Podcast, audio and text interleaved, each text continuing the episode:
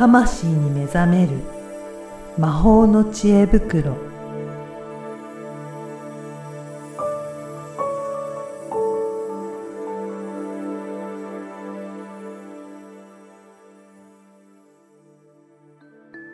こんにちは、小ラボの岡田です。こんにちは。リアルスピリチュアリスト橋本由美です。ゆみさん、今回もよろしくお願いしよろます。しくお願いします。さて、今回はどういったテーマでお話しいただけるでしょうか？はい。えーとですね、選択を新しくするというお話をしたいなと思います。これは具体的にはどういった選択ですかね？はい。えっとね、簡単に言うと、うん。今まで選択してなかったことを選択するっていうことなんですけど、えっと、まあ、まずちょっと前置きとしてお話をすると、えー2月の真ん中ぐらいから、えー春分の3月、まあ、はい。20日、21日あたりぐらいの1ヶ月間っていうのは、ちょうどこう、なんて言ったらいいのかな、無意識の海にうん。全員がドプって、世界中がドプって入った感じだったんですね。そういう時期だったんですね。そうなんです。そういう時期で。はい。で、これは、えっ、とね、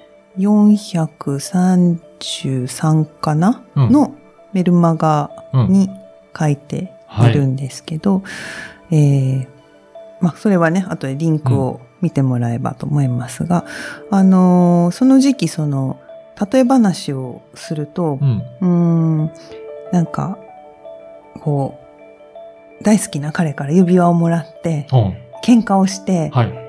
まあ浮気とかね、例えはいばなんかすごいショックな出来事があって、海に捨てたと、指輪を。はい。で、そしたら、なんか彼と仲直りして、うん実はあれは結婚指輪だ。おーはい。やばいやばい。捨ててしまったなんて言えない で、お水に、お水っていうか海にドブって入って、指輪を探さなきゃみたいな感覚なんですね例えると。はい。で、もうちょっとあの進めると、あの、彼からもらった、しかも婚約指輪じゃないですか。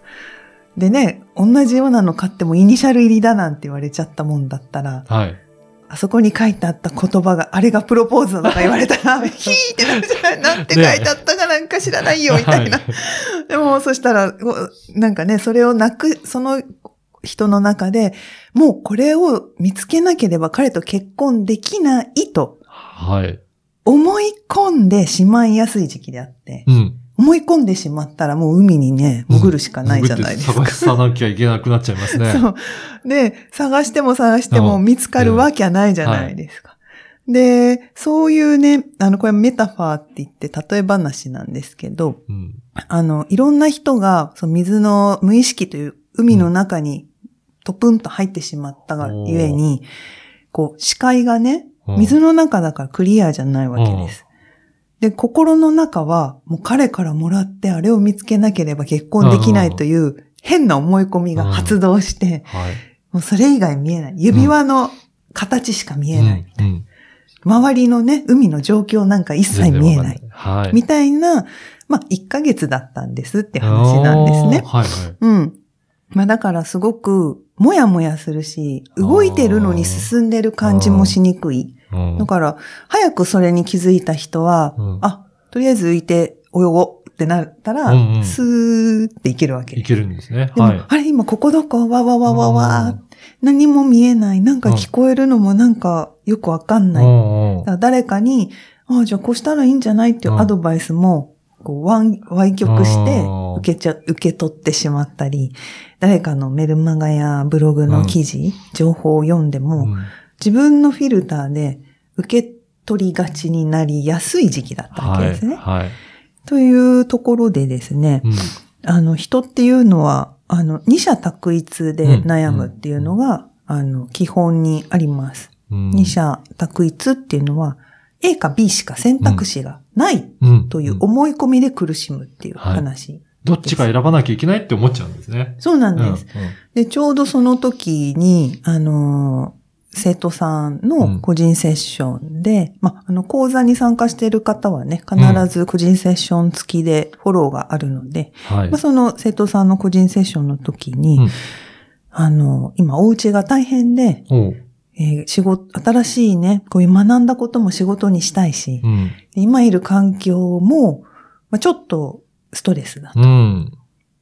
でも、お家が大変でね、辞めたら収入もとかね。でも辞め、辞めていいのかなとか、はい新しい仕事に人生変えた方がいいのかうんな、うん。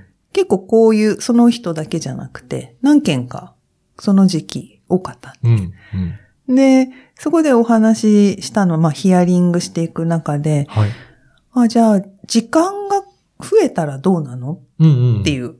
本人はそれに気づいてなくて、はいあ、。時間が、あ、増えたらっていうのは自分の時間が増えたら、つまり仕事の時間が、もしじゃあ減れ、減って、うんお家のね、お手伝いとかね、はい。えーそのお家の大変なことに費やす時間、そして自分の趣味のうん。勉強の時間、こういうのが、まあ、増やすためには仕事を減らしたいじゃないと。はい。これどう、これどう、そうなったらどう、うんって言ったら、あ、続けられますって話になった、はいねそ。そしたらこの仕事のままではいうん。できますと。うん。で、まあね、いろんな理由があって、その仕事も今辞めるわけにはいかないだろうとかうんね、いろんな思い込みがあったわけなんうんです。。で、そしたら、じゃあ、上司、上司のことなんかね、苦手だって言いつつも大好きだって話が出てきたので、はい。あの、じゃあ上司に相談してみたらと。うんうん。お家がちょっと今すごくね大変で、はいまあね、家族が病気になっていて、まあ、そのケアでに、やっぱりね、時間取られてしまって、体も疲れてしまうから、あの、もう今も限界ですと。うん。えーちょっとね、例えば週何日とか、はい。時短勤務とか、できませんかみたいな、うんうん交渉でき、できそうですかって聞いたら、あ、言え、そうですおっておっしゃったので、で、まあ言ってもらったわけなんですよ。はい。で、そしたら次のまあ講座でね、その結果を教えてくれて、あ意外とうんさらっとうん通っちゃってみたいな。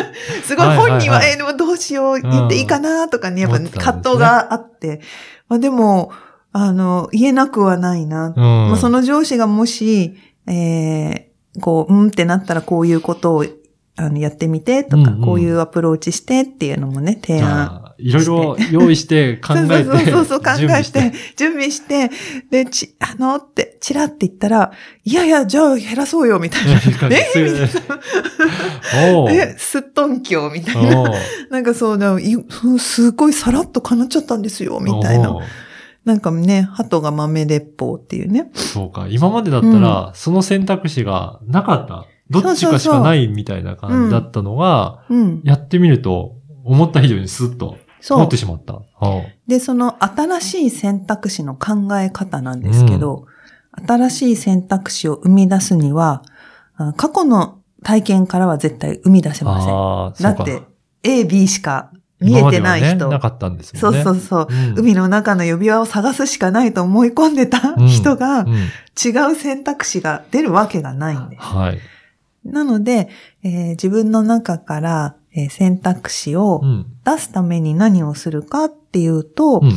えーまずですね、自分の欲求っていうのをちゃんと見つめます。おう何が欲しいのか。はい。さっきの仕事の方のエピソードだと、まあ、これはね、カウンセリングでやっと出てきたワードだったんですけど、はい時間があればうん。いいと。うん。あの、全部が調和すると。うん。うん。だから時間が今は欲しい。ああと休みたいとかね。ーはい。そういう欲求を引き出してあげるのがまず1個目で、うん。えーそれが分かったら、相手がいる場合は、交渉をすると。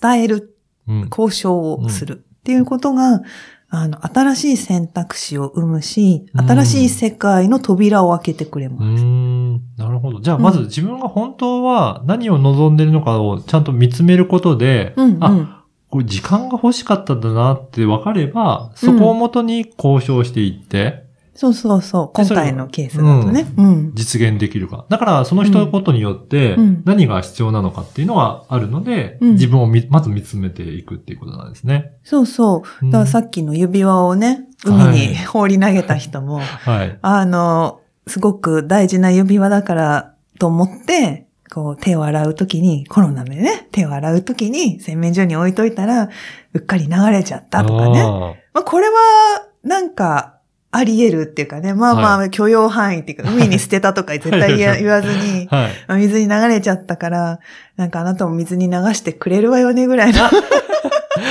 親父ギャグを、まあまあまあ、はい。あのね、受け入れてくれるようなうん男性だったらね、それは結婚して幸せになれるじゃないですか。っうん。ていう風に相手を信頼したり、自分は、だってね、指輪を見つけたいんじゃなくて、指輪じゃなくてその彼と幸せになりたいが本当なわけだから、うん。うん。で、そうかうんうん。だからそこを囚われて、指輪がないとダメだって囚われすぎると、そうそっち側ばっかりに注目しちゃうんですね。うん。だから、こうしないと好かれないとか、はい。こうしないとうまくいかないっていう、こうね、本当にね、自分にになんていうの、暗示をかけるっていうか、うん。あの、そういう選択肢を狭めちゃう癖って、これ私ももちろんあって、誰にもあるんですよ。うんうん。で、その枠を外してくれるのは他人だし、あえっと、あとは環境でびっくりぽんなことがあって、ー自分の意うん識が変わるとか、はい。病気して、はい。なんか寝込んで気づくとか。なんかそういうね、何で気づくかはありますけど、まあ、大体他者が多いですよね。うんじゃあ何か、そういったところがあったら、一人でうん。いろいろ悩むよりも、うん。なんかいろいろな人とお話ししたりとか、うん。そういったことから気づきを得ることは多いんじゃないかっていうことですかうんね。。それも大事だと思います。うんあの、今後、その、人との交流っていうのが非常に大切になっていく中で、うんやっぱりね、自分の本音を話すっていうことができない人は、追い込まれていくし、はい。あの、こんなに SNS とかで繋がれるのに孤独死しちゃう若者ってうんニュースで出てたりするじゃないですか。ね、こういうことになっちゃうんですよ。そうかう。ん。うん。なんか自分から他者と、うん、接点をうん。持とうとしないで、こう自分の、うん。えー、なんだろう、思ううん。世界の中で何とかしようってするうと、んこれ孤独に、孤立、孤立し、孤独じゃなくて孤立してっちゃうんですよね。はい。でこの時代はね、本当にこれからの時代、その孤立するっていうのはうん非常に大変なので、やうん。っぱり自分のね、本音、正直なところをうん。話せる。あるいはまあ、それ書くでもいいですよ。ブログとか、ツイッターとか。